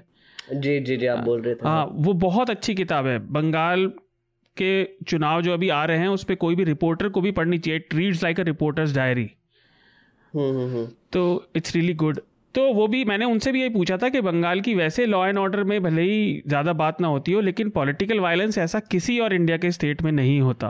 और इसकी हम्म, बात हम्म, मेन हम्म। मीडिया में नहीं होती ये भी एक बड़ी चीज़ है जो मीडिया को कवर करनी चाहिए। ठीक है मेघनाथ अब और कुछ शार्दुल ये या या। हाँ शार्दुल ये आप, आपने जो बोला ना बिल्कुल सही कहा क्योंकि हमको ये अभी मतलब देखने को मिल रहा है मतलब right right there we can see that this is happening right कि हमको दिखाई दे रहा है कि नॉट ऑल इज़ वेल हमको दिखाई दे रहा है कि जो सिचुएशन है पॉलिटिकल uh, वायलेंस की वो um, जैसे मीडिया में बोलते तो है कि मतलब कि यहाँ पे पूरा लॉ एंड ऑर्डर का सिचुएशन खराब है एक्सेट्रा पर पॉलिटिकल वायलेंस अगर आप देखेंगे तो इसका एक नेचर है मतलब बहुत ही फ्यूडल नेचर है। जैसे फॉर एग्ज़ाम्पल हम जो पांचला में गए थे तो हम्म, पांचला में जो कैंडिडेट अभी बीजेपी से खड़े हुए हैं मोहित घाट मोहित घाटी करके है हम्म, वो वहाँ के लोकल स्ट्रॉन्गमैन है। और उन्होंने 11 साल में कुछ छह पार्टियाँ चेंज किया सब पार्टी में थे वो। बेसिकली सीपीएम से लेके टीएमसी से लेके कांग्रेस से लेके जो भी टिकट दे रहा है इंडिपेंडेंट भी लड़े वो Of और course. अब बीजेपी में पर वो पार्टी तो छोड़ ही दो पर उनका एक्चुअली इतना दबदबा है वो एरिया में कि मतलब वो एक तो लोग कहते हैं कि वो काफ़ी इलीगल बिजनेसेस भी चलाते हैं ड्रग ट्रेड प्रोस्टिट्यूशन एक्सेट्रा पर जो जो टेरिटरी जो कैप्चर करके रखा है उन्होंने वो हम्म। वैसा का वैसा ही है तो ये बहुत ही टेरिटोरियल इलेक्शन है। मतलब अगर आपके पास वो लोकल लीडर अगर आपके पार्टी में है जो। लोकल गुंडा है वो आपके पार्टी में जो स्ट्रांग मैन है वो आपके पार्टी में तो आप जीत जाओगे। हाँ वो जैसे यूपी में प्रतापगढ़ के वो राजा भैया है ऐसे ही यहाँ पर हम्म। ये है। चाहे सरकार किसी की भी आए इनकी जायदाद सलामत रहती है। जी जी जी ठीक है तो आप और कुछ श्रोताओं को बताना चाहते हैं? एक और हमने स्टोरी की है वो एक्चुअली कल हम न्यूसेंस में आएगी। बेसिकली मैं और मनीषा और परीक्षित तीनों ने एक ऐसे शख्सियत को ढूंढ के निकाला कि जो जिनका फ़ोटो आया था प्रधानमंत्री जी के साथ हाँ, हाँ, लक्ष्मी हाँ, देवी नाम है उनका। वो मुझे मालूम है हाँ। बसंत ने भी इस पर स्टोरी की है। हाँ। आई थिंक न्यूजीलैंड हिंदी में ऑलरेडी पब्लिश हो चुके हैं वो। तो हम उनसे मिलके आए आज। अभी जस्ट मैं कुछ मिनटों पहले वापस वहीं से आ रहा था। अच्छा। तो उन्होंने एक्चुअली उनसे भी बात करके बहुत ही इंटरेस्टिंग कुछ पर्सपेक्टिव मिले कि उनको पूछा कि आप, आप आपको घर मिला है तो बोले नहीं पाँच लोग एक कमरे में रहते हैं रेंटेड रेंटेड एक कमरा है पाँच सौ रुपए का। वहाँ पे रहते हैं और उनकी कमरा तो मतलब घर तो नहीं मिला पर मेरा फ़ोटो आ गया तो फ़ेमस हो गए। बोले कि एक एक एक हफ़्ते के लिए वो बाहर नहीं निकली डर रही थी। तो पूछा हमने वही पूछा कि अच्छा तो घर नहीं मिला पर आपको मोदी जी के बारे में क्या कहना है? तो वो हंस पड़ी और बोली कि नहीं वो तो अच्छे हैं वो तो हमारे भैया जैसे अब तो साथ में फ़ोटो भी छप गई है तो बोल भी सकती हूँ कि मेरे भैया जैसे है। और तो मनीषा ने पूछा कि मतलब आपको उनसे कुछ उम्मीद है? तो वो बोले कि हाँ मतलब आप फ़ोटो छाप ही दिया है कि घर मिल गया तो दे ही दो हमको घर अभी। तो मतलब और फिर बेसिकली उन्होंने बहुत एक इंटरेस्टिंग चीज़ कही कि उन्होंने कहा कि मोदी जी ने हमारी लॉकडाउन के समय में बहुत मदद की क्योंकि उनको पाँच सौ रुपये महीने मिल रहे थे उनके बैंक हम्म। अकाउंट में हम्म। तीन महीने के लिए। तो पंद्रह सौ रुपये मिले उनको। हम्म। तो आप सोचिए कि एक घर में जहाँ पे आमदनी पाँच सौ रुपये है और रेंट भी पाँच सौ रुपये है हम्म। वहाँ पे और पाँच सौ रुपये अगर घर में है तो कितना कितने मायने रखते होंगे उनके लिए? हाँ बिल्कुल। राइट तो मनीषा ने पूछा कि आप वोट देने जाएँगी? तो वो बोले कि हाँ बिल्कुल जाऊँगी। मतलब ऑब्वियसली बताया नहीं कौन किसको देंगे और हम्म। आई थिंक पूछना भी नहीं चाहिए। पर उन्होंने बोला कि हाँ ज़रूर मैं जाऊँगी वोट करूँगी और ये किया। और टीएमसी के बारे में पूछा तो वो बोली कि नहीं मतलब उन्होंने कुछ कुछ पहले दिया था पर अब तो नहीं देते कुछ। और मतलब जैसे पहले हालत थी वैसी अभी भी हालत है। उनके हस्बैंड का देहांत हो गया था। अच्छा। तो उनको कंपेंसेशन नहीं मिला वो गवर्नमेंट स्टेट गवर्नमेंट की तरफ़ से मिलने वाला था वो नहीं मिला। तो हम्म वो थोड़ी सी रो भी पड़ी कि मतलब थोड़ी इमोशनल भी हो गई। अम, बाकी तो स्टोरी न्यूसेंस के लिए छोड़ देते हैं। हाँ बिल्कुल। मैं आखिर में न्यूसेंस हाँ। न्यूसेंस का तो एपिसोड शायद आ जाएगा जब तक ये पब्लिश हाँ, हाँ। होगा तो। मैं मैं एक बात मतलब एक सजेशन देना चाहता हूँ। मैंने अभी वो बुक भी पढ़ी थी यार पॉलिटिक्स में इंटरेस्ट रहता ही है। बंगाल के राजनीति का एक एस्पेक्ट है गोरखा लैंड का जिसके बारे में ज़्यादा बात नहीं होती मेन स्ट्रीम मीडिया में अगर आपको मौका पड़े तो उससे रिलेटेड पॉलिटिकल सब्जेक्ट से भी बात करके देखिएगा।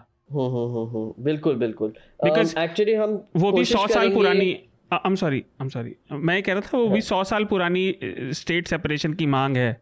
हाँ हाँ बिल्कुल। गोरखालैंड की मांग ना तो मैं हाँ जब सिक्किम में था तब ये उन्होंने पूरा रास्ता ब्लॉक कर दिया था तो वो पूरा स्टेट लॉकडाउन में चला गया था एक साल के लिए। हम्म। बाहर नहीं निकल पा रहे थे। तो वो बहुत मतलब मुझे पता भी है वो बहुत ही बड़ा इशू है और नहीं नहीं ये तो मैंने पर्सनल सजेशन दिया था। हाँ पर नहीं पर हमारी कोशिश रहेगी एक्चुअली हम वही प्लान आउट भी कर रहे थे कि अभी फ़िलहाल तो हम कोलकाता में और आसपास के एरियाज़ में जा रहे हैं पर हम्म। हम आई थिंक दो हफ़्ते बाद नॉर्थ भी जाएँगे मालडा कुछ बिहार एरियाज़ में वो हम थोड़ा सा प्लानिंग कर रहे हैं हम्म, हम्म। और पर वो प्लानिंग किस पर डिपेंडेंट है शार्दुल मैं वो भी बता देता हूँ वो हमारे सब्सक्राइबर्स पर डिपेंडेंट हम्म। है। क्योंकि अगर हमारा बजट आ गया तो हम जा पाएँगे अगर नहीं आया तो हमको वापस आना पड़ेगा। बिल्कुल इसीलिए मीडिया को अगर खड़ा होना है तो पब्लिक को सपोर्ट करनी पड़ेगी। नहीं तो देखिए जैसे अभी मेघनाथ ने बताया कि दंगे चले पाँच छः महीने लेकिन आप बाकी सारे देश को तीन हफ़्ते की खबर थी। तो अगर मीडिया पब्लिक की सपोर्ट से चलता तो वो ज़रूर होता। हम्म बिल्कुल। और ये विज्ञापन अगर मतलब छापे तो फिर मतलब 24 लाख जो घर दिए जो मोदी जी ने बोले और फिर वो उसका फैक्ट चेकिंग भी हो जाता अगर विज्ञापन से नहीं चलती मीडिया तो। इसलिए ज़रूर सब्सक्राइब हाँ न्यूज़ लॉन्ड्री को सब्सक्राइब कीजिए और याद रखिए कि जब जो मीडिया आपकी सपोर्ट से खड़ा होगा वो आपकी बात करेगा और जो सरकार या कॉरपोरेट की सपोर्ट से खड़ा होगा वो उनकी बात करेगा। थैंक यू मेघनाथ आप आखिर में हमारे श्रोताओं के लिए कुछ रिकमेंडेशंस देना चाहते हैं? अच्छा आ, मुझे एक्चुअली कुछ और पढ़ने या देखने का तो फ़िलहाल समय नहीं मिला। आ, हम्म। पर मैं थोड़े से रिकमेंडेशंस न्यूज़ लॉन्ड्री के ही देना चाहूँगा। मैंने एक रिपोर्ट किया है पांचला से। आ, वीडियो रिपोर्ट भी है रिटर्न पीस भी है न्यूज़ लॉन्ड्री पर वो ज़रूर पढ़िए और देखिए। वो एक मेरा फ़िलहाल रिकमेंडेशन रहेगा। और एक और मैं रिकमेंडेशन देना चाहूँगा मेरी one of my favourite books क्योंकि शार्दुल ने मेंशन किया दार्जिलिंग के बारे में तो one of my favourite books smash and grab करके एक बुक है मैंने पहले भी रेकमेंड हम्म। की है वो ज़रूर पढ़िए वो सिक्किम के एनेक्सेशन पर बुक है उसमें भी दार्जिलिंग के बारे में काफ़ी दिया गया है कि उनसे उनका क्या रिलेशन है और वो स्टेट में कैसा उनका आ, आ, मतलब दार्जिलिंग से कैसे उनका रिलेशनशिप है उसके बारे हम्म। में तो काफ़ी अच्छी बुक है। वो दो चीज़ें मैं अभी रेकमेंड करना चाहूँगा। और एक और रिकमेंडेशन कल का न्यूसेंस देखिए। मतलब आई थिंक ये एपिसोड आएगा तब तक तो ये पब्लिश भी हो जाएगा पर वो न्यूसेंस देखिए। बहुत ही अच्छी कहानी है मनीषा ने नैरेट किया है और ज़रूर देखिए। थैंक यू तो हम अपनी आज की चर्चा को यहीं पर रोकेंगे। उससे पहले हम uh, जो रिकमेंडेशन की प्रक्रिया है वो पूरी कर लें। सबसे पहले शार्दुल मैं चाहूँगा कि आप ही अपने रिकमेंडेशन हमें बताएँ। uh, मेरा एक रिकमेंडेशन है प्रतीक की रिपोर्ट है सचिन वाजे के ऊपर। हमने करीब हफ़्ते डेढ़ हफ़्ते पहले की थी लेकिन उनका जो पुराना केस है जो उनके ऊपर कस्टोडियल डेथ का हत्या का भी शायद वो है उसमें मामला चल रहा है। प्रतीक की वो रिपोर्ट पढ़े। ख्वाजा यूनुस वाली रिपोर्ट जी ख्वाजा यूनुस था। मारे गए व्यक्ति का नाम। उनकी माँ के बयान भी हैं। देखिए वो किस तरह से लड़ रही हैं। दूसरा मेरा हमेशा का विषय पर्यावरण। न्यूज़ लॉन्ड्री हिंदी पर ही सुष्मिता सेन गुप्ता की रिपोर्ट है कल ही पब्लिश हुई है बेमौत मरने को मजबूर नदियाँ। हम्म। हम नदियों की पूजा ज़रूर करते हैं लेकिन उनका ध्यान नहीं रखते उसे ज़रूर पढ़े। और तीसरा हमारे रिपोर्टर केरला तमिलनाडु बंगाल ये इधर के इलेक्शन कवर करने गए हुए हैं और उनकी रिपोर्ट आ रही है उन्हें ज़रूर फॉलो करें। हम्म, ठीक बात।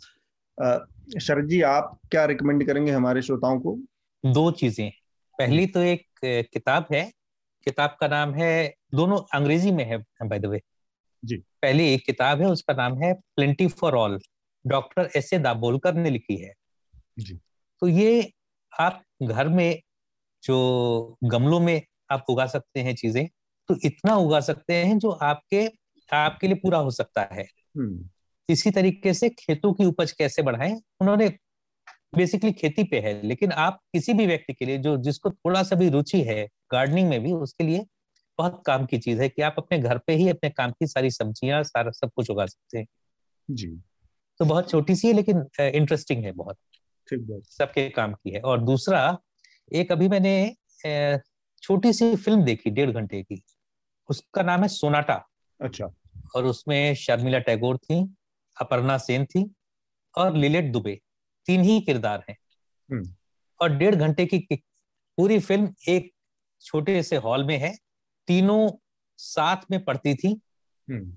और अभी तक तीनों साथ में रहती हैं साथ में नहीं दो साथ में रहती हैं हम्म। शबाना आजमी और अपर्णा सेन जबकि लिलेट दुबे किसी और व्यक्ति के साथ रहती है तीनों की कन्वर्सेशन में कैसे तीनों की पर्सनैलिटीज निकलती है पुरानी किस्से निकलते हैं तो थोड़ी स्लो है लेकिन बहुत ही इंटरेस्टिंग खासतौर से जिन लोगों को अपने कॉलेज के दिन याद करने हो तो उनके लिए बहुत ही इंटरेस्टिंग है। बहुत सोनाटा जी। तो आ, मेरा दो रिकमेंडेशन है। एक तो आज ही इंडियन एक्सप्रेस ने एक एडिटोरियल लिखा है जो कि अशोका यूनिवर्सिटी में प्रोफेसर थे प्रताप भानु मेहता उन्होंने वहाँ से रिजाइन कर दिया। और वो एक बड़ी चर्चा का, एक बड़े विवाद का बिंदु बन गया इस समय कम से कम बौद्धिक और एकेडमिक वर्ल्ड में पूरी दुनिया में। क्योंकि ऐसा कहा जा रहा है कि सरकार के खिलाफ जो उनकी प्रति जो उनकी क्रिटिकल राइटिंग थी, जो वो ऑपेड लिखते थे इंडियन एक्सप्रेस में, उसकी वजह से उनको ये वहाँ से हटना पड़ा है। और इससे पहले उन्हें अशोका के वीसी पद से भी आज से कुछ महीने पहले कुछ हटाया गया था हटना पड़ा था तब भी यही सब कयास लगाए जा रहे थे यही अटकलें लगाई जा रही थी। तो एक वो उस पर एक ऑपेड लिखा है इंडियन एक्सप्रेस ने आज वो मैं रिकमेंड करूँगा लोग पढ़ें किस तरह से लगातार ये खबरें आ रही हैं कि इंडिया का डेमोक्रेटिक स्पेस श्रिंक कर रहा है। वीडेम इंस्टीट्यूट की खबर आई फ्रीडम हाउस की आई इकोनॉमिस्ट ने जो फ्रीडम इंडेक्स जारी किया उसकी रिपोर्ट आई। तो वो लो, तमाम लोकतांत्रिक जो इंस्टीट्यूशन है उनके केंद्रित करके थी। ये एक कहानी है एक मसला है एक, एक विवाद सामने आ रहा है जो कि एकेडमिक दुनिया के अंदर भी श्रिंक हो रहे डेमोक्रेटिक स्पेस की कहानी बताता है तो वो है। और दूसरा मैं भी रिकमेंड करूँगा कि हमारे तमाम रिपोर्टर्स जो हैं इस समय अलग अलग राज्यों के जो चुनाव हैं तमिलनाडु केरल बंगाल असम वहाँ पर मौजूद हैं वो रिपोर्ट्स कर रहे हैं। हमारा एनएल सेना प्रोजेक्ट उससे जुड़ा आ, इस समय आ, चल रहा है जिसमें आप तमाम हमारे जो सब्सक्राइबर्स हैं और जो हमारे शुभचिंतक हैं, वो सब्सक्राइब करते हैं, अपना अपना योगदान देते हैं और हम उसके ज़रिए वो ग्राउंड रिपोर्ट्स जमीनी रिपोर्ट खबरें करते हैं, वहाँ पर हमारे रिपोर्टर्स जाते हैं तो उसमें भी आप समर्थन दें और वो सारे रिपोर्ट्स आप पढ़ें, क्योंकि उससे आपको एक एक एक वो पहलू मिलेगा जिसकी आप चाहते हैं, जिसकी आप चाहत रखते हैं इच्छा रखते हैं कि पत्रकार ग्राउंड से खबरें हमें बताए असलियत क्या है सच्चाई क्या है किस तरह की वहाँ परिस्थितियाँ चल रही हैं वो एक कोशिश है तो हमारे रिपोर्टर्स को सपोर्ट करें न्यूज़ लॉन्ड्री कैनल सेना सब प्रोजेक्ट को सपोर्ट करें आज की चर्चा में बस इतना ही शार्दुल आपको कुछ और कहना है मुझे मेरे दिमाग में एक फनी बात आ रही थी पर मैं हम्म। सोच रहा हूँ कहूँ या नहीं कहूँ कि हम्म। छोड़िए ये सारे मामले अगर अब इसको थोड़ा पीछे हट के देखें हम्म। वो कौन महान नीतिज्ञ था यू नो स्ट्रैटेजिस्ट जिसने एक साथ मुकेश अम्बानी और उनके मित्र जो कहते हैं मोदी जी से पंगा एक साथ लेने की सोची। ये कौन महानुभाव है जिसे लगा कि ये सही काम है करने का? उसका क्या होगा बेचारे का? देखिए करते हैं कि गुत्थी जल्द सुलझे। शरद जी बहुत बहुत शुक्रिया चर्चा में शामिल होने के लिए और हमारे इतनी सारी तमाम मसलों पर उसके पहलुओं पर बातचीत करने के लिए। धन्यवाद। धन्यवाद। न्यूज़ लॉन्ड्री के सभी पॉडकास्ट ट्विटर आई और दूसरे पॉडकास्ट प्लेटफॉर्म पे उपलब्ध हैं। खबरों को विज्ञापन के दबाव से आज़ाद रखें। न्यूज़ लॉन्ड्री को सब्सक्राइब करें।